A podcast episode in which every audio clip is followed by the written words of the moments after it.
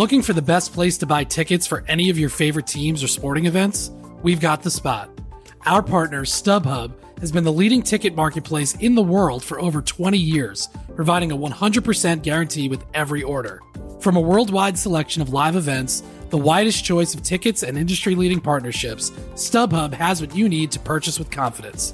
StubHub, an official partner of The Athletic.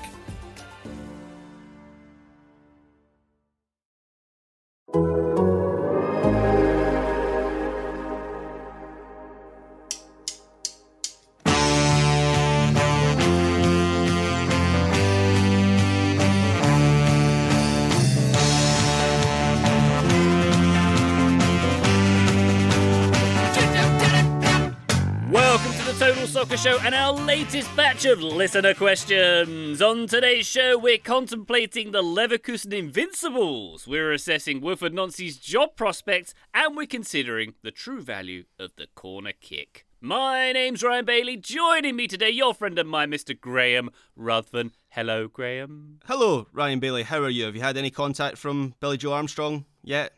Just radio None yet. silence still. That's None yet. Disappointing. So in I saw in London this week as we record, Graham, he did like a, a secret show with his covers band. I wasn't even invited to that. If I can't even get on the covers Oh, band, the how am I going to get in Green Day? Yeah, The shame. I know. Sad. Courtney Love got on stage and I didn't. That's not fair, Graham. Not It's fair. not. It's not at all. For several reasons. Also joining us, Joe Lowry. Hello, Joe. Hello, Ryan. I just can't believe they haven't stumbled upon your bar chord prowess. Like, I mean, it's just, it's there on the internet everywhere for people to Mm. see. You should have been there, and I'm sorry that you weren't. My ability to play five bar chords slightly in time, Joe, should not be underestimated. Well, frankly. to be fair, that does qualify you for pop star status. So Yes. I, you- you are like 95% of the way there. Definitely for a punk band, I'd say. Yeah. Green Day have made a career out of that. Yeah, exactly, exactly. Uh, well, plenty to get into on this episode, of course. These listener questions we're going to be answering. Um, TotalSoccerShow.com slash questions if you'd like to contribute, by the way, dear listener. Um, but, Graham, we have to get to the main news story as we record today. How many times have you been to the Glasgow Willy Wonka experience? As many times as they would let me before they closed it down. I don't know if listeners have seen pictures or videos or coverage, or if even Joe has, has Nope. seen pictures or I am coverage, flying uh, blind, videos fellas. or coverage of this. Uh, I haven't. I, I didn't visit. I, I wish I had. Now it looks like the most sensational day out, by which Yeah. I mean the worst possible day out you could ever imagine. Yeah, so to clear this up for the listeners who don't know, um, And Joe. In, in Gla- and Joe, uh, Glasgow had a uh, Willy Wonka experience, like very much not authorized by uh, Roald Dahl No, or, not at all. or any film production company. Uh, the most ramshackle thing you've ever seen, a very sad-looking Oompa Loompa. Um, just like I think the tickets were like forty something dollars equivalent, uh, and not not only did they have to refund, but they had to refund people's travel because it was so poor. Well, the police were called. The it was so bad. People yeah. called the police. Uh, it was basically. It, I'll try and describe this best I can. In a warehouse with some like tarpaulins pinned to the wall Yeah. with AI images of Willy Wonka because they can't use the actual Willy Wonka um, material. And like one of the Oompa Loompas, frankly, looked like she was fronting a meth lab. Um, it was it was sensational stuff. I wish I'd gone. There's a lot of criticism flying towards the Oompa Loompas here. I feel like that's maybe the only part of this that is in keeping with the original either text or movies. Uh, aren't- Oompa Loompas are like indentured servants, right? I'm not really expecting them to look happy, and maybe they need income on the side, Graham. I think you're jumping Mm. to conclusions. This is true. We need to liberate the Oompa Loompas, Joe. This Absolutely. is- hopefully, after this, that'll Doobly-doo. happen. Yep, yep. Hugh Grant was very grumpy in that most recent movie. I seem to recall he wasn't a happy worker as an Oompa Loompa, definitely not. Um, the the the newsline here: police were called to a venue in Glasgow last weekend after furious families who'd spent hundreds of pounds on Willy's chocolate. It's not even called Willy Wonka's chocolate experience. Willy's chocolate experience. Oh, no. Complained about the awful event that left children in tears and was abruptly cancelled midway through. Yeah, Oh, Willie's chocolate experience. Actually, maybe I wouldn't want to experience that. yeah. Yeah. Uh, so when we do when we do the Total Soccer Show experience in a warehouse in Glasgow one day, we know the bar is low. That's all I'm saying. the, the tabloids have had a field day with this. I saw one of them call it Billy Bonkers, which was the front page headline. Wow. Okay, okay. So that's what's out there entertainment wise in uh, Scotland's second city. Uh, Patreon.com slash Total Soccer Show for our bonus content, by the way, bonus episodes on there. We're going to be answering a bonus listener question this very day as we record. Uh, we've got video content and access to our Discord where all the cool kids are hanging out. Uh, Joe, what say we get to some listener questions? Should we do that? I say we do it. Let's do it. Richard Rolson has been in touch and says, Was it a mistake for Bayern Munich to hire Thomas Tuchel? Would Bayern Munich have been better off with Julian Nagelsmann? I think, Joe, ultimately, the first part of the question is simple. Yes, it was a mistake because it hasn't gone well and he's leaving. The interesting part of the question, though, is the Nagelsmann part, who obviously was coached by Tuchel at Augsburg, interestingly. Um, sacked while on vacation last March, uh, while Bayern were one point behind in the league. Tuchel, obviously, a little bit worse off than that at this point. Uh, also, Wikipedia tells me Nagelsmann ended his tenure at Bayern with a 71.4% win rate, which is quite high. So, Joe, how are we feeling? Yeah, so I'm completely with you on the first part of this question, Ryan.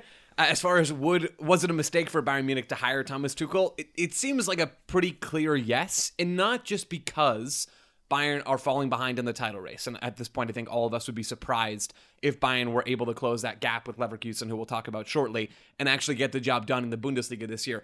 Not not just because of that stuff. Bayer Leverkusen are better than we've seen really any Bundesliga title challenger be in quite some time. They are the real deal in a way that even Dortmund weren't last year to close out the season. But I think that the hiring of Thomas Tuchel is a mistake mostly for the tactical stuff, like for the stuff that we've talked about on this show over and over and over again. At times, it's been far too static. It seems like the you know to, to bring Taylor, even though he's not here, into this conversation. Some of the Taylor's at intangibles. Willy of- Wonka World, by the way. yeah, That's, that's, no, he's sorry, working uh, his other job. Willy World, Willy's chocolate. Sorry. Willy World is where, Willy is where Bonkers. Taylor- Willie's Yeah. Chocolate World. Yeah, that's that's where Taylor is. But Taylor, Taylor's talked about, and rightfully so, even before some of the reporting came out, some of the body language challenges that stem from Tuchel and a, a real lack of positive relationship with his players and with some of the other folks in and around the club. So basically, everything that could have gone wrong, given how high and how far above Bayern Munich start relative to the rest of the Bundesliga almost every season, everything that could have gone wrong has gone wrong, and it's taken them down to second place, which is a statement on the competitiveness or lack thereof in the Bundesliga. Would Bayern have been better off with Nagelsmann? Yeah, I, I kind of think so. I, I don't think that that tenure was a massive success. Again, not just because the title race was so close when Nagelsmann was let go last year and Tuchel just barely sneaks over the line and Dortmund had a chance to do it, by the way, on the final match day, but because I, I don't think all of these same problems were there last season under Nagelsmann. I think if you have more continuity, whether it's Nagelsmann or whoever, right? If you're a little slower on the trigger finger, like we generally expect Bayern to be, I think continuity helps solve some of these problems and helps you work through things. But as it stands now, Bayern's board and the folks running the club seem uncontent with basically everything that's going on in the club. And I think that is a recipe for problems. Graham, what say you? Yeah, I, I don't think you can say the decision to hire Tuchel has paid off for Bayern. Uh, points to everything that is happening right now at that club, and I certainly think it has set them back quite a bit. So the thing with Nagelsmann was he was meant to be the change candidate, right? He was meant to be the one to bring in new ideas. Bayern had played roughly the same way for, for, for a good while, certainly since Pep Guardiola, and even before then under under like Jupp Heynckes, they played the same shape, general uh, same approach, um, and ultimately the Bayern board they brought Nagelsmann in, they gave him a couple seasons, and they decided, actually, no, we like the old way, which turns out is actually pretty flawed.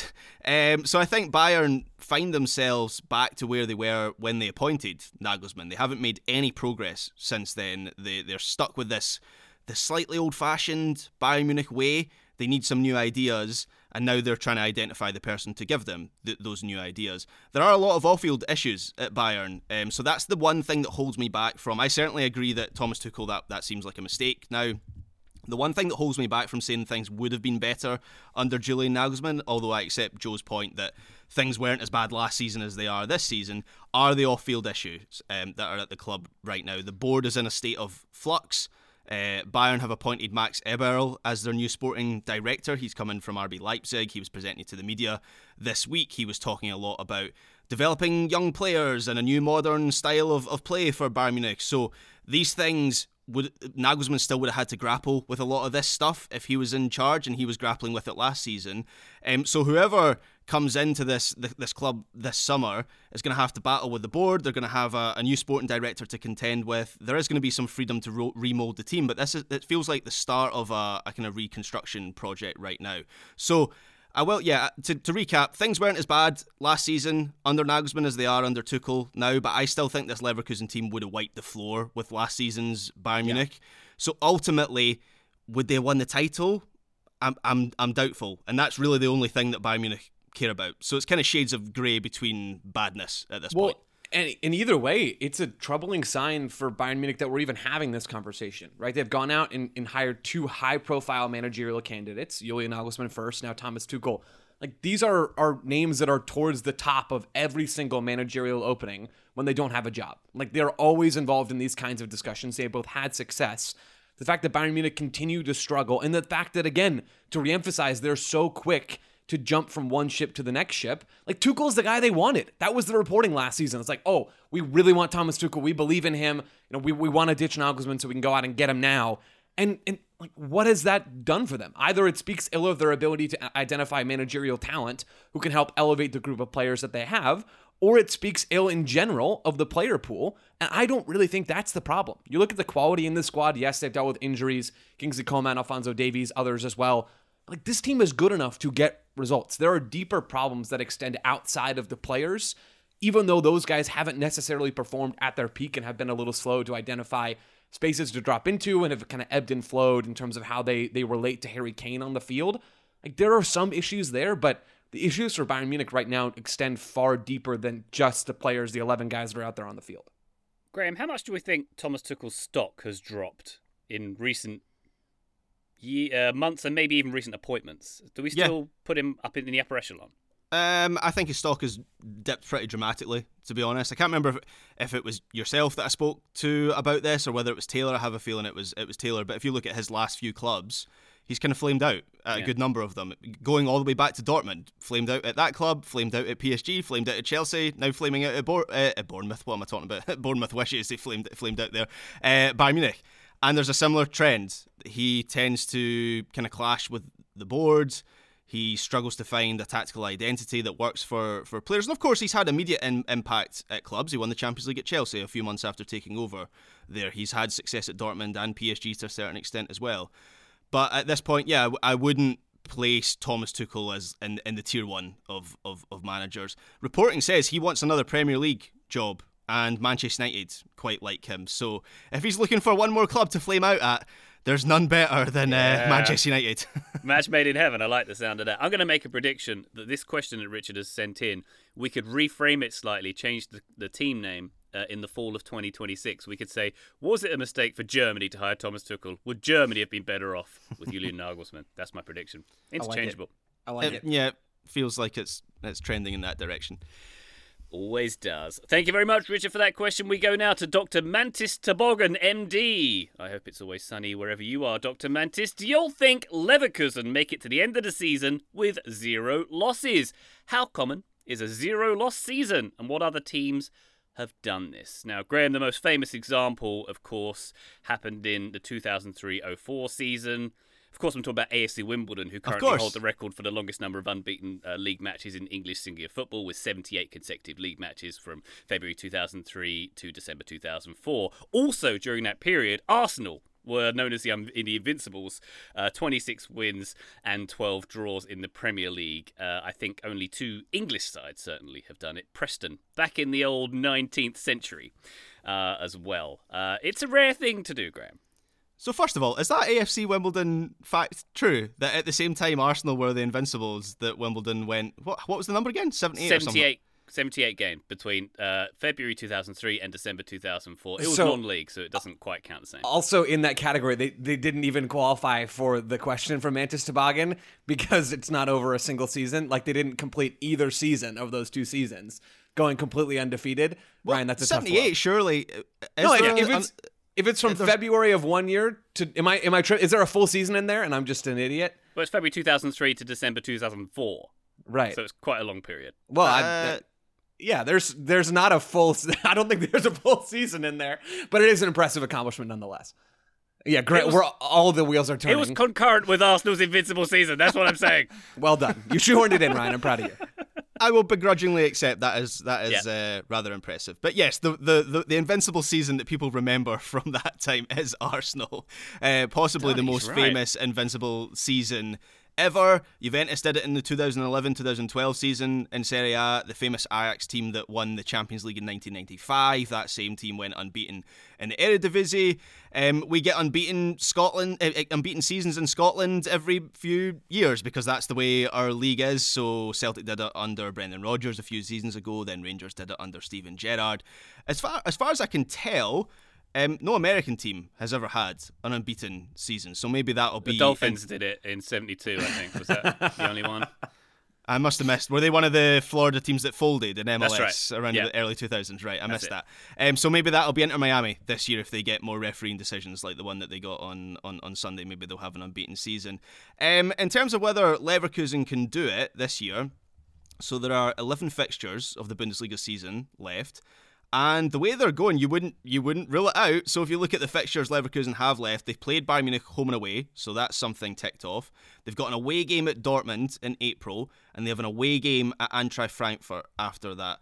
Those are the two matches that I'm circling. Those are the, the it seem to be the two most challenging matches away to top six opponents.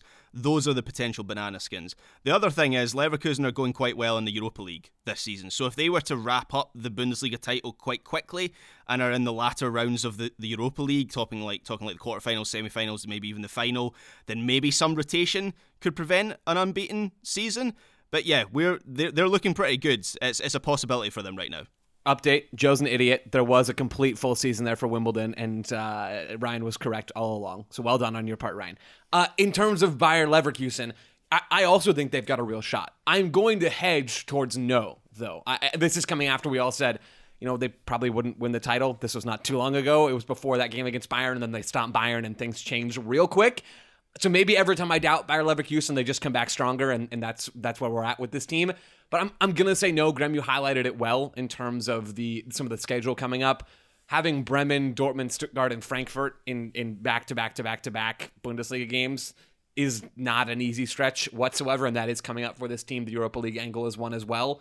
So this is it, it's on the cards. Like it's it's I shouldn't say on the cards. It, it, it is up for grabs for Bayer Leverkusen, but it's not gonna be easy for this team. Again, it just speaks to how good this group is though under Xabi Alonso how impressive their signings have been, tra- turning over some of the squad from last year to this year.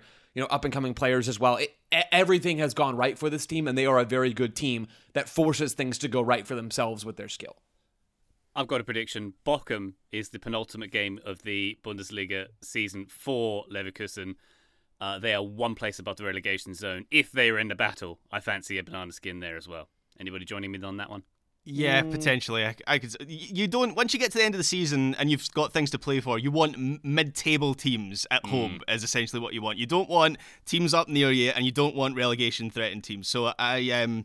I mean, I I don't know. Leverkusen are obviously a much better team than Bochum, but I, I can see your theory there, Well, Ryan. and and it's tricky as well because this is not necessarily a situation where it's going to be a down to the wire title race. Leverkusen are eight points clear of Bayern Munich right now. If they wrap this thing up with two to three weeks left in the season, which is very possible, Ryan, your your Bochum shout could be right on. They play Augsburg on the final day. They're currently 11th in the table. That could be one as well if they, if they have something to play for and maybe a few things go wrong for them between now and then. So it is possible that just by the sheer fact of them being so good for so long this year, that they won't have much to play for at the end. Indeed. Thank you very much, Dr. Mantis, for the question. And thank you to this group of uh, mass geniuses who eventually figured out that February 2003 to. December 2004 has one full European calendar season within it. Excellent stuff. Uh, we're going to take a quick break. When we come back, we're talking Wilfried Nancy. Back shortly.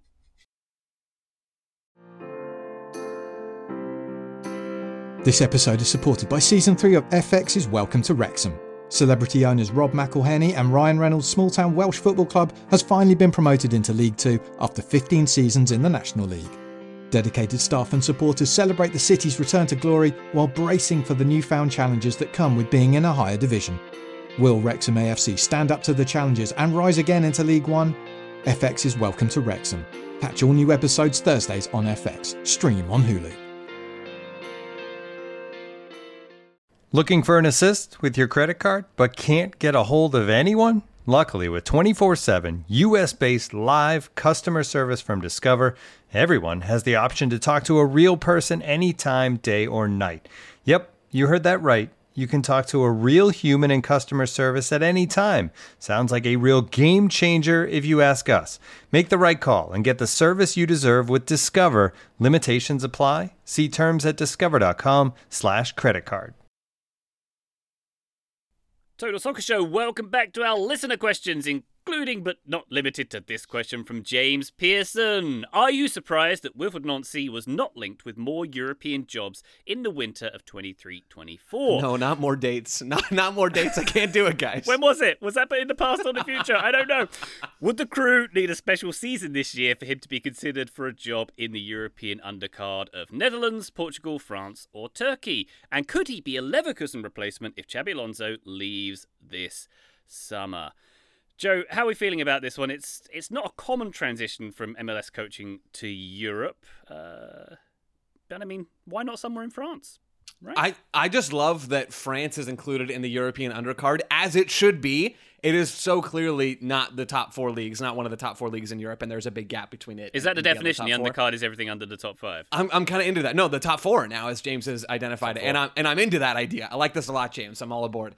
Uh, I am not surprised that Wilfried Nancy wasn't linked with more European jobs over this winter. Columbus Crew win MLS Cup. They play the best soccer in the league last year. They were a very, very good team, nearly from start to finish. And yet, we don't see a lot of MLS coaches, even the most successful ones, go abroad. Right? We saw Jesse Marsch go and do it. We saw Ronny Deila go to Belgium with Standard Liège. We saw Patrick Vieira go and do it, heading over to France and then to, to England. And that that Crystal Palace didn't, didn't work out great, but I don't think he was really the problem there. But all that's sort of an aside, just to say we don't see many MLS coaches go and get a notable European job. We just don't have a major track record of that kind of thing happening. The coaching pathway is still in its infancy. So I think another successful year for Wilfried Nancy, who has been the most valuable MLS coach that I can ever remember, to be quite honest. The, the way that he transformed the Columbus crew last year, the way that they look so good already, so early this season, and didn't seem to lose anything in the offseason. Like this this club is fantastic and Nance is one of the larger drivers for that, more so than most managers. And I, I believe pretty strongly that we tend to overrate the impact that managers have on soccer games. Wilfried Nancy's impact feels pretty tangible when you watch this team play and watch how they played before he got there.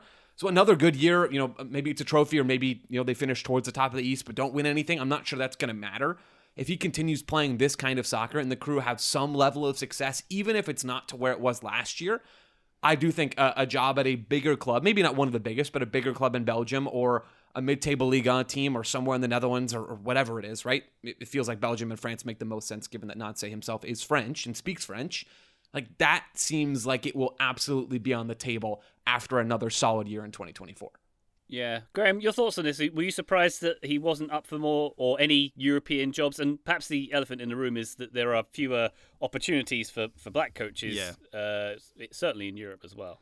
Yeah, we can't discount that as a factor. Depressingly, um, the numbers speak for themselves. Black coaches don't get the opportunities that white coaches get, and that needs to change quickly. But yeah, maybe that was a factor with Wilfried Nancy. But I, um, I generally agree with essentially everything that Joe has just said. I'm not surprised because, frankly, I don't think MLS is seen as a serious talent pool for managers by European clubs. Um, obviously, as Joe mentioned, we've, we've had Jesse Marsch, he was the most prominent. But he was in the Red Bull pipeline, went to Salzburg, so even he is a little bit of an exception. Ronny Deila had coached in, in Europe and Yep. in Norway and in, at Celtic. And despite the fact that winning MLS Cup with NYCFC may be a greater achievement than winning the Scottish Premiership with Celtic at a time when Rangers were not in the league, I kind of think European clubs will look more at the Celtic years than the MLS years, regardless of how unfair that is. Bob Bradley ended up in Europe, but of course he had to go the long way round to, to get there. So I just don't think European clubs look to, M- to MLS for head coaches in the same way that they do for players. But I, I wrote a piece last year, I can't remember who it was for, um, about Wilfried Nancy.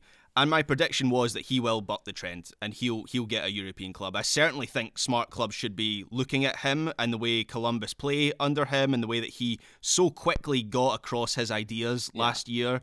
And got the crew playing his sort of football last season. So when James says what would Nancy need to do to be considered for, for jobs in the Netherlands or Portugal, etc., I would argue he doesn't really need to do any more. It's probably a better idea, certainly in a league like MLS, to assess managers on performance rather than results. And Nancy has more than proved himself in that sense, not just at the Columbus Crew as well, at, at Montreal b- b- before then. Keep in mind, the crew paid a fee, right, Joe, to get Nancy from, That's, from that's Montreal? the understanding. Yep. So he already had a, had a high stock by the time that he got there. In terms of the Leverkusen job, just to move it on a little bit, despite everything that I've just said about Wilfried Nancy being an excellent coach, and I do think he will get a European opportunity at some point, um, I would be surprised if Nancy went straight in at that sort of level. Yeah. You're talking about if Bayer Leverkusen win the Bundesliga this season, you're talking about one of the most attractive jobs in all of European football. I've seen Julian Nagelsmann linked with that job. I've seen um, Pep Lijnders, who is Klopp's assistant at Liverpool. Um, so unfortunately, I, I think Nancy is, is is quite a difficult sell. Keep in mind, I've just said MLS isn't a common talent pool for European clubs to go go to for head coaches. If they lose Xabi Alonso in the summer, those fans are going to want like a notable replacement. And unfortunately, Nancy is just not going to be on the radar for most of those fans. So I think he'll probably need a stepping stone before getting to, to that kind of level. Agreed, Graham. You you said something there about the Leverkusen job that I think is fascinating. Do you do you actually think it's that attractive? I mean, yes, compared to most professional soccer team jobs, it, not it the super Joe. attractive. It's not in the undercard. That is true, and it has that in its favor. But like, yeah, I- guess I'm I'm confused by that because to me it feels like a pretty much the only way is down type of situation. Yeah, I, I, I do understand that confusion. In terms of matching Xabi Alonso's uh, achievements, Right. you've pretty much got no chance as Yeah. the next Leverkusen manager. But they're going to be in the Champions League, right? And they're Sure. they're going to be up in the upper, they're uh, near the upper echelons of, of Okay. the Bundesliga table. Fair so in that sense, I still think it's a, an attractive job. Yeah, I, I agree, and I think most managers, if they haven't coached at that level, would jump at the chance to do so, despite the inevitable drop off that's coming. So I take your point there. Like Nancy is just so clearly we're talking about the coaching pathway still being so young, and, and clubs not really looking to MLS for coaching talent. I, I don't blame them. Like Nancy is still so far and above the best coach in Major League Soccer, and and to be honest, I'm not really taken with any of the other managers in the league right now in terms of you know if, if I was running. hi. What's that? Dean Smith says hi. Nothing. Yeah, I mean, been there, done that, right? I think I think he has already checked some of those boxes. But in terms of the coaches that haven't haven't done the European thing before, I don't really know who you're looking at inside of Major League Soccer. Jim Curtin, I think, is a good coach. Pat Noonan seems like a good coach. Are they super differentiable in, in how they do things? I don't I don't think so. I, I still wouldn't mind them leading my lower level European club. But you just look around Major League Soccer and it, it's a little depressing, but there aren't a ton of managers that scream, I'm ready for a new challenge. I am doing something cool and different and fun and successful and differentiable with my club. Like Nance is that guy, and I do think he'll be gone in the next season or two. I, for one, hopes he does land in France eventually, either Nice or Nantes. Nantes, Nantes or Nice sounds Ooh, uh, that's good. alliterative and wonderful to me. I can already see you working that into, into an intro rhyme, Ryan. Oh yeah, I'm gonna trip over that one. Anyway, James Pearson, thank you very much for your question. We go now to Bobby Docs Tater, who says, "As a Wolves supporter, I feel they kind of get overlooked by a lot of soccer podcasts I listen to. There's, there's other ones, and I just wanted to get your take on how well Gary O'Neil, Gary O'Neil, excuse me, has done with his club coming in with the situation he had. We've had a lot of youthful, fun players who I feel are now all hitting their stride. Pedro Neto, João Gomes are two of my favourites, says Bobby, to watch in the whole of the Premier League. Uh, Graham, yeah, Wolves are doing pretty well form wise right now. Ninth in the league, th- three wins in the last four, including away wins at Chelsea and Spurs. They've done a double on Chelsea this season. Uh, still in the FA Cup as we record, but maybe later tonight may not be. But um, not a not a glamorous team, I suppose. Not a glamorous area of the UK, which might explain. You see that a bit bit of the- everywhere, though, that isn't London. Well, it's because it's true. Yeah. if you say so. um, maybe not the the most glamorous place, although I'm sure Wolverhampton is is, is fine. It's Um, the most, but I'll, Graham, I'll say it's the most glamorous sounding stadium. Molineux. It just sounds really fancy. I'll get it's- Wilfried Nancy to Molineux Yeah, for next season. yeah. Um, not to give myself too much credit with Wolves, but I have tried to highlight Wolves a, a couple times recently. I think most recently after their win over Spurs, where I was very impressed with them, and I mentioned them on, on Weekend Review. They are a fun team in a way that I didn't expect at all this season, and Gary Neal has done an exceptional job to come in and implement a style of play that suits his players, and to do that with any preparation time and without any preseason. Of course, he comes in to that job, I think, like three days before the start of the Premier League season after Lopetegui leaves. All that stuff is really impressive, and I just find O'Neil uh, impressive in general. He was on Monday Night Football earlier this season. Every time I watch Monday Night Football, I think it's a crime that Joe doesn't have access to Monday Night Football. It has become the nerdiest mainstream show on British Go TV, on. and I and I and I love it. And they have this segment, so they have a guest on every week, and, and it's it's either a manager or a former oh, player. Oh, Jesse Marsch was on recently. Yeah, he? exactly. I saw some, some screen grabs on Twitter. Yeah, so what they, they have this segment before the game, even though there, there will be a live game, but they'll spend like an hour before that game talking about just other stuff. They'll maybe talk about other teams. They'll have if they have a manager on, they'll spend 20 minutes talking through their tactics and they have big screens and they show clips and they pause bits. It's really interesting. And yeah, Jesse Marsch was on a couple weeks ago. He was really interesting. O'Neil was on it earlier in the season, and that was the first time that I'd really clocked just how firm a, a grasp he has of of setting up a team to do hmm. certain things and tactically how astute he is, and he's clearly very intelligent. I, I'm a big fan of his, and I wrote about him just last week for an outlet. I said he's the best young English manager in the Premier League. I'd, I'd, I hold him in that kind of esteem. So yeah, I agree with Bobby. Wolves are having a fun season, and they've, they seem to have an excellent manager. Graham, what didn't that make headlines when he did Monday Night Football because he basically gave away the complete strategy of Wolves and also decimated a couple of other teams in the process? So, funnily enough, he's been speaking about that today or yesterday. It's on the BBC Sport page, uh, homepage, and he's basically said, "Yeah, I'm not, I'm not worried about um, people knowing like my strategy or knowing my opposition analysis. He's basically an open source manager, is, is, is, is what he is, and I like that ab- ab- about Gary O'Neil. Just to highlight the team very quickly, I've, I've watched a number of Wolves matches um, this season, been really impressed by how intense their midfield is. So, João Gomes he's kind of come out of nowhere. Not someone that I was terribly familiar with until recently, but he Canon covers so much ground.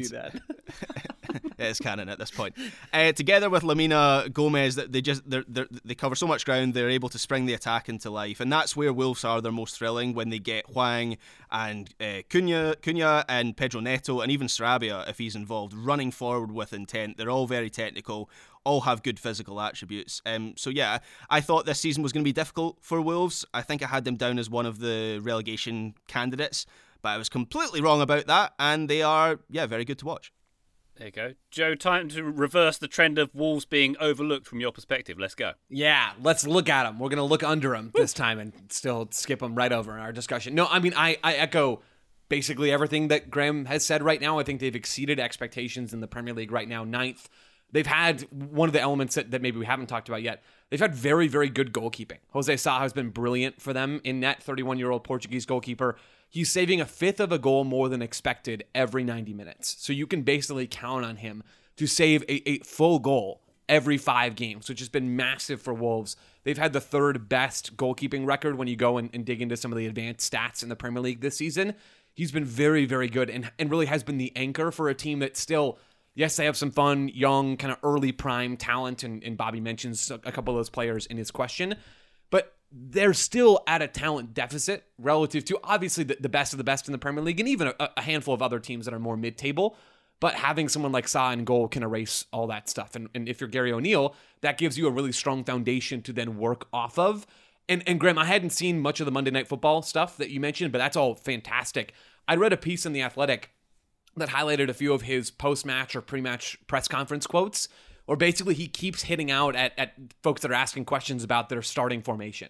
And this is something that managers do all the time, but I love it whenever anyone does it because Gary O'Neil and others in his in his trade talk about how you know formations are just starting points. They're not totally binding. He, he- he's talked about how you know everybody seems really concerned if we're playing a back four or a back five, and says stuff about you know how they play both, even over the course of a single game or over the course of a single minute or two.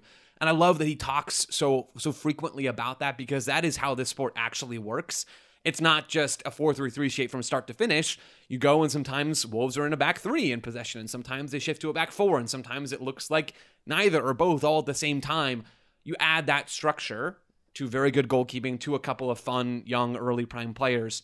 And yeah, you do have a team that deserves some love, and I'm glad that Bobby teed us up to talk about him. Indeed. Thank you very much, Bobby. We're, of course, a Wolves friendly podcast around here, and we always will be.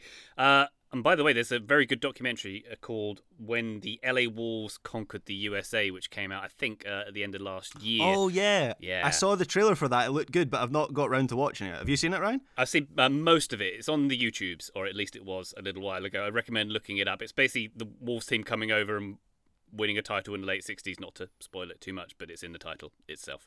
Um, but yeah, very good and worth watching with the nice link between Wolves and the US as well. Bobby, thank you very much for that question. We go now to a quick break. When we come out, we're talking about corners and we're talking about soccer turning up in your favourite movies. Back shortly. This episode is brought to you by Michelob Ultra, the official beer sponsor of the NBA. Want to get closer to the game than ever before? Michelob Ultra Courtside is giving fans the chance to win exclusive NBA prizes and experiences like official gear, courtside seats to an NBA game, and more. Head over to michelobultra.com slash courtside to learn more. Today's episode is brought to you by our old friends Mack Weldon. Wouldn't it be nice if we could have things both ways, like a zero calorie cheeseburger, internet ads in March that weren't just reminders to do your taxes, a dog that never needs walking after midnight when it's cold, a Manchester United that is consistently good instead of their current scattershot approach? Well, we tend to think of clothing as an either or situation as well. People think looking sharp means starchy Oxfords and stiff chinos rather than effortless comfort. But it's possible to have it both ways. Mack Weldon makes timeless apparel with modern performance fabrics for guys who want to look and feel sharp without sacrificing comfort. From their light as air underwear to innovative anti odor tees and versatile yet comfortable pants, Mack Weldon has a full range of clothes that never go out of style. I got a few things recently, including a long sleeve polo, which I love, uh, maybe the most comfortable t shirt, which I also love, and my new favorite sweatpants, the Ace sweatpant. It's exactly what I described above comfort and versatile, but still stylish. It's the type of sweatpant I can wear to pick up my kids from daycare and not think, I'm now wearing sweatpants in public. The other parents will judge me. Now I just think, judge away, nerds, because you will never be this comfortable unless you're also wearing a pair, in which case, high five. Mack Weldon is not flashy. It's just classic, always in style, and made from the world's most comfortable performance materials. They're designed to fit both your style and the demands of modern life. So get timeless looks with modern comfort from Mack Weldon. Go to mackweldon.com and get 20% off your first order with promo code TSS. That's M A C K W E L D O N.com, promo code TSS to get 20% off your first order. Thank you to Mack Weldon for sponsoring today's episode. Total Soccer Show, welcome back to Listener Questions. Nicholas Catano has been in touch and says, I've never understood the appeal of a team passing out from a corner kick instead of whipping a ball into the middle and potentially getting a header on goal. Are there any stats that would back up passing out from a corner instead of taking the free cross? This, Graham, leads to sort of a fundamental issue about corners. You know, traditionally in soccer, you win a corner, the fans get very, very excited. It's a big build up, it's a big moment. But corner height isn't always justified. Whipping it into the box isn't always justified. I found various different stats on this. Like there's one from the analyst at Opta who said only between 3 to 4% of corners whipped in end up as a goal. Uh, there's various other contrasting stats which will put that percentage a little bit higher, but main, I mean, in a, my, my my position here is in a world where the keeper passes it short and doesn't hoof it down the field, it makes sense to keep possession and pass a corner short as well. Is that not a a, a linked philosophy? Yeah, potentially. I think we read the same analyst article. Um, so the numbers that I've got, if we look at the Premier League this season, 32.6% of short corners. So I think this is backdated by like a couple of months, but um, 32.6% of short corners led to a shot from that passage of play. Only 3.3% led to a goal. For cross corners, it's not much different, really. So 38.5 led to a shot. So I guess that's um, a meaningful increase of, of some sort. 4.1 lead to a goal. So there, you know, there's really not much of a, a difference there.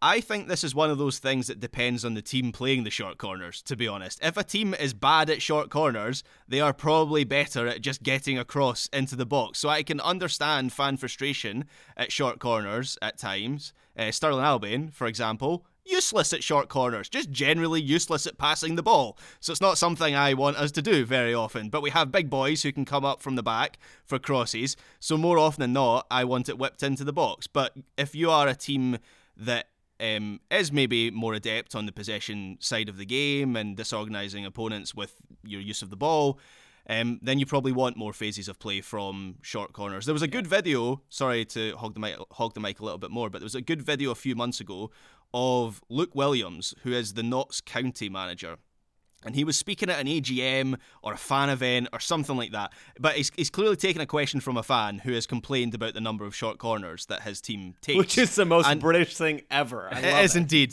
It is indeed. And I can relate to that very much, Joe, because every time Albion play a short corner, there's a groan around the stadium. And I might be one of them groaning. It's like a, a I don't know, it's like a visceral fan reaction, I think, with, with short corners, particularly in lower league football, because we're generally not very good at them. Um, but Williams is very reasoned in his response, and he has loads of numbers about how actually Notts County score the most goals from corners of any team in their league.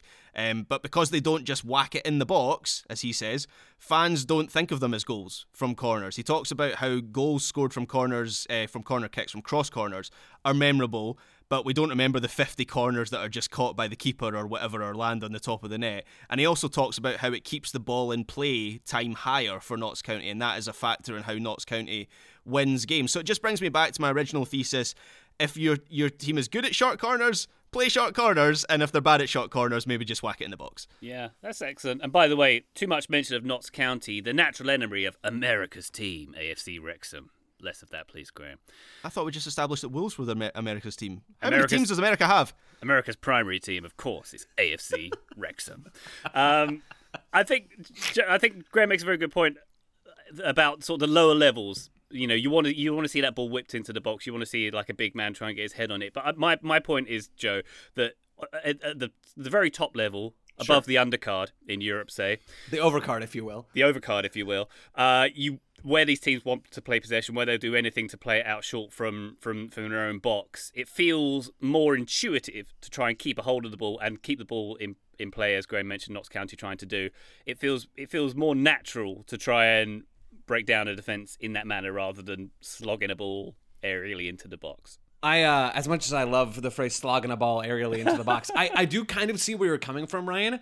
One thing that's fascinating to me about about this discussion, and, and one reason why I'm not totally sure I agree with you, is that there's something very different about getting to take a corner kick than there is to to building up, even with short passes from goal kicks. Right? I think about goal kicks, and teams drop these intricate build up patterns and have really clear ideas of how they want to play forward into the attack and all that stuff. That's very real.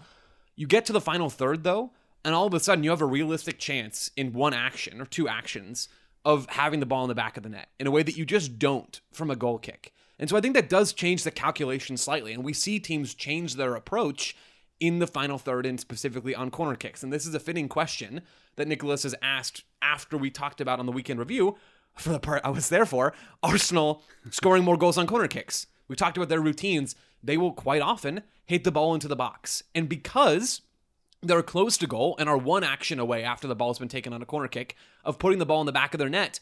I- think there is a, a real legitimate argument if you draw up careful set piece plans, have good service, good bodies in the box, size to head the ball in the back of the net.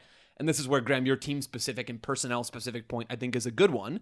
If you have the right pieces, I think there is a ton of merit, like, like Nicholas sort of leads us with this question, to just getting the ball in the box in a pre planned, carefully thought out way, because corner kicks are one of the only times you get to take a beat and draw up a, pa- a plan, or at least refer to one that you've drawn up before the game. Like that, I think has a ton of value. I, I honestly thought there'd be way more conclusive data about this topic online, and I was really disappointed. I, I also read that same mm-hmm. analyst article. Like there hasn't been a, a ton from what I could find. And listeners, if you have some good data on this or have, have read an article about it, send it over because I'd, I'd love to learn more. I think it does depend a little bit on the team, and I'm not totally sure, Ryan, that that even the teams that most want to keep possession, like Arsenal, they're in that category, that it necessarily is this straight through line from them building up with short passes to playing short from corner kicks. Okay, that's fair enough. Now, Joe, when you're at Phoenix Rising Games, are you standing In the mixer! screaming, Get it in the mixer! is that is that you? Is that are you that guy? Yeah, everybody knows me as that guy. It's super on brand for me. Nobody's off put by my faux Scottish accent or anything. Everybody's just cool with it. Oh, great, Scottish mixer guys here. That's what they say when Yeah, you. Uh, yeah. But with less sarcasm, Ryan. It's it's it's a love. It's it's a it's an endearing thing. Indeed. Nicholas, thank you very much indeed for that question. One final question here on this episode from Shreyas Ramani, who says, I was watching She's All That the other day, and there was a short scene in the movie of Freddie Prinze Jr., Paul Walker, and Dulé Hill's characters playing soccer. What are your favorite random soccer clips or scenes in TV shows or movies? Uh, Graham, I'm going to get the ball rolling on this one with something that's not necessarily a clip of actual soccer, but soccer involvement in a movie. It is the movie Eurotrip. I don't know if you're Okay. aware of the movie Eurotrip. I've seen Eurotrip, but not not in a time when that film was still socially acceptable. Yeah, it's pro- it, I, I don't think it works very well, particularly the scene I'm talking about, which has some very uh, offensive language by 2024 standards. But Vinnie Jones as a hooligan uh, driving through France in an open-top British like red top uh, double-decker red bus uh, as a the sort of the head of a hooligan firm for Manchester United. Very much Vinnie Jones, who does not strike you as someone from the Manchester region at all. Uh, he's wearing knuckle dusters. He's chasing French fans and using uh, foul language while doing so. Um, that one that threw me for a curveball when I first saw that. Vinnie Jones, like, yeah, he'll take it. He'll take any role in Hollywood. He's the juggernaut. B Yeah. word. Um, but uh, yeah, that was one that sprung sprung to mind immediately. so you know what's happened there, right? He's turned up turned up on set. They've gone. What team did you used to play for? Like, who, what team are you most uh, associated with? And he's gone AFC and Wimbledon, or not AFC at that point, Wimbledon. he played for Uh, Chelsea. They've got a hooligan element. They could have gone with them. That's true, but people associate him with Wimbledon more than Chelsea, right? That would be his club, yeah, you would say. yeah. So his club is Wimbledon. They've gone, okay, no one knows who that is. Um, so we're just going to pick the New York Yankees of English football, Manchester United. Okay, you're now a Man United hooligan. That's exactly what's happened there. Yep, yep, it is indeed. Graham, what did you uh, what did you find for your soccer uh, related incidents in movies? So I still remember the Manchester United stuff in Day After Tomorrow. So I was I had to check this. I was 12 when Day After Tomorrow, comes out, and when that that film came out, um, it was like the first big blockbuster that I'd seen. I'm not convinced I'd ever seen like a disaster movie in the cinema before, so I was kind of into it. I've seen it a number of times. Day After Tomorrow, and there's a Scottish scientist in that who is watching Man United play a random Champions League game in one scene, but with no indication of what the match is or anything. And he kind of like randomly cheers at one point. You're like, is a goal being scored? Is it a corner? Um, and then, spoiler alert, when it seems like everyone's going to die in the end, they have a toast in a very thick Scottish accent. He makes this toast to Manchester United. To Manchester United! It's very, very weird stuff. I don't know why they couldn't have got him a Scottish team, but maybe it's the same. The maybe it's the Vinnie Jones theory. He turned up on set, said he was a Celtic fan. They were like, "No, you're a Man United fan." Well, they would have had a very Scottish coach at that time, Graham. Maybe they thought there was some synergy there. Who knows? They didn't know that. The creators of Day After Tomorrow did not know that. There's a there's an account uh, Adam Hurrey who does football cliches on X slash Twitter. Uh, I think his speciality is people send him screen grabs of the most obscure Yes. soccer uh, clips from movies and TV, and somehow I don't know how Joe, but he he manages to track most of them down. It's incredible. Well, so this is where I was going with this question. Um, and obviously, Shreyas, I know this question was purpose built for me, um, the single biggest TV and movie watcher of the 4 of us in our in our main rotating cast. So I know you you want really to to hear my opinion on this. Uh, the way I was taking this question, because I had no actual answer, is that one of my favorite folks creating any kind of content online is a, is a TikToker, or maybe he does Instagram too, I'm not sure, named Ian Araujo, and he does basically exactly what, what you just described from football cliches, which I didn't know about. But this guy goes and finds not just soccer clips from random like movies and TV shows and all that stuff, but he'll find any sports scene from any like a- any show or movie online, and he'll he'll sort of go through his process and the hours and hours and hours that it took him to find it, and it is fascinating. And there was one apparently in Black Widow, the, the Marvel movie that was released not too long ago now. It's supposed to be set in 2016, Black Widow, and he went. This guy Araujo went in to find the the little soccer club that was showing in the background, and it was a game from 2014 instead of one from 2016. So maybe they were replaying a game in the background, but I guess it was South Korea and Paraguay in the background doing some sort of friendly. And he like got Marvel fans all riled up because it messed with the timeline that they've carefully tried to build. So I have I have so much respect for this guy going in and combing through hours and hours of internet articles and tape and all that stuff to find answers. Can you can you imagine the scene at Marvel HQ? They've done like a million films, all intricately weaved together to create this timeline, and then someone points out you've picked a game from two years earlier. That South Korea Paraguay game is not actually it didn't happen in 2016. No, we'll need to start again. Scrap it all. Just um, just a whiteboard with multiverse written on it and a big line through it. We've yeah. got to go again. We've got to go again. Um, Graham, I found uh, apparently an episode of Entourage, uh, aka compelling reasons why Vinny doesn't or can't do the movie. Um, Vince, Vince wasn't it, not Vinny? Vince, yeah. um, apparently he gets into a million dollar bet on a Manchester United penalty with Dennis Hopper. Dennis Hopper playing himself. Oh yeah, I remember that episode. I'm ashamed to admit. Uh, Were you? Are you only picking like things that are now considered socially unacceptable, right? Because on, Entourage also fits that category. Yeah. I'm ashamed to admit I, I think I've seen most episodes of Entourage at least twice. So I, Yeah. I remember that specific. Isn't it like they're, at, they're it's like a beach a beach house of some sort? I believe so, in the- yeah. Yeah, I do remember Yeah. that episode. Yeah, I watched as uh, well. I like Jane's Addiction. What can I say?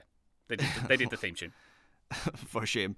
Um, the, one of my favorite genres of of movies in general is like not so much clips of actual soccer matches, but when they try to have a soccer scene and the person clearly has the director or whoever the scriptwriter has clearly never watched a soccer match in their life. So I love the stuff in the 2001 kids classic Cats and Dogs, where Jeff Goldblum's family wins free tickets to a match between Uruguay and soccer uh, powerhouses Chad, of course. Yep, that yep. that's a that's a, a real match that would happen at the Rose Bowl. I think was the Uh-huh. setting. But my favorite soccer scene of all time, and this isn't going to quite hit if you haven't seen the scene, so listeners should go and look look for this.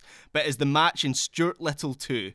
Um, the person who directed this match had, as I say, quite clearly had never seen a football match in their life. Basically, the ball gets booted from one end of the pitch to the other, and then 20 players just charge back and forth from one end of the pitch to the other. It, it, it felt like they got mixed up with with rugby. It's absolutely sensational. It's on YouTube. Go and check it out. I will check that out indeed. My favourite, um, one of these moments, which isn't technically soccer, but made me do the um, Leo DiCaprio with a beer in his hand pointing at the TV uh, and loudly get excited, was in The Sopranos when there is an episode of Robot Wars in the background. And it is Graham's favourite commentator, Jonathan Pearce, very audibly Yes. uh, commentating on Robot Wars. I, I'm sure Graham very much enjoyed that. Very well. audibly, so he just takes over the entire scene. Then Sir Killalot. Like Joe has no idea what's going on now. but he's You ever seen loving Robot it. Wars? Yeah, Joe, big, big on, big on the uh, Lowry uh, playlist. What- Robot Wars. What is Robot Wars? I mean, is it what it sounds like? Yeah. Uh, yes, So, is. it's- so it's BattleBots. I think we have BattleBots in the U.S. Is this is this a British specific thing? Robot Wars. Yeah, probably the same thing. Okay, I just like how Sounds yours sounds a bit more proper, like Robot Wars, and ours is just like, yeah, let's battle those bots. Yeah. And the only other thing I can think tangentially related to soccer, but not quite, uh, uh, Paul Greengrass, who's a British movie director, he made the the Bourne movies, the ones after the first one that Doug Le- Doug Liman did. Um, he famously said, "If Tottenham qualify for the Champions League, I'll make another Bourne movie." They did. He did. Well, that's as good a, good a reason as any um, for making a film. That's Yeah. a better reason than most Marvel films, to be fair. yeah, indeed. Cool. All right. uh, BattleBots is exactly the same thing, by the way. I've googled it. It's Robot Wars. So who copied who? Is it just rebranded? Like, is it the same thing? It looks So- exactly the same thing. Like even the the you know like the traps on the floor, Ryan, look exactly how I remember Robot Wars. I can't Maybe believe we're Jonathan- bonding over BattleBots right now, guys. I'm so happy. Maybe it was Jonathan Pearce on BattleBots as well. Then who knows? He had a lot of Poor. America.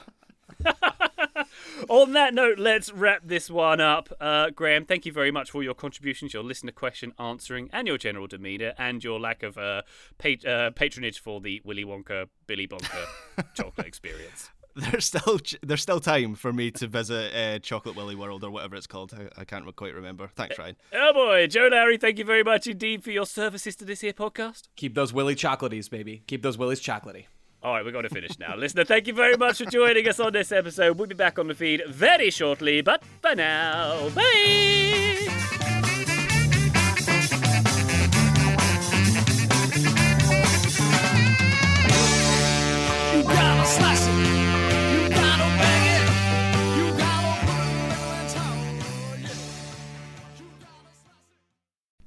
As you've probably heard by now, we've teamed up with BetMGM this season. We'll be using BetMGM lines to make all of our picks, and we'll have special offers for our listeners each week. If you haven't signed up for BetMGM yet, use bonus code The Athletic, and you'll get a one-year subscription to The Athletic, plus up to a $1,500 first bet offer on your first wager with BetMGM. Here's how it works.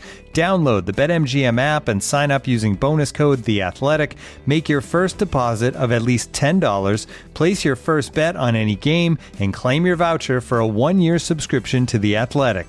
See BetMGM.com for terms. U.S. promotional offers not available in D.C., Mississippi, New York, Nevada, Ontario, or Puerto Rico. Gambling problem? Call 1-800-GAMBLER. Available in the U.S. Call 877-8-HOPE-NY or text HOPE-NY 467-369 in New York. Call 1-800-NEXT-STEP in Arizona. 1-800-327-5050 in Massachusetts. 1-800-BETS-OFF in Iowa. 1-800-270-7117 for confidential help in Michigan. 1-800-981-0023 in Puerto Rico. First bet offer for new customers only in partnership with Kansas Crossing Casino and Hotel.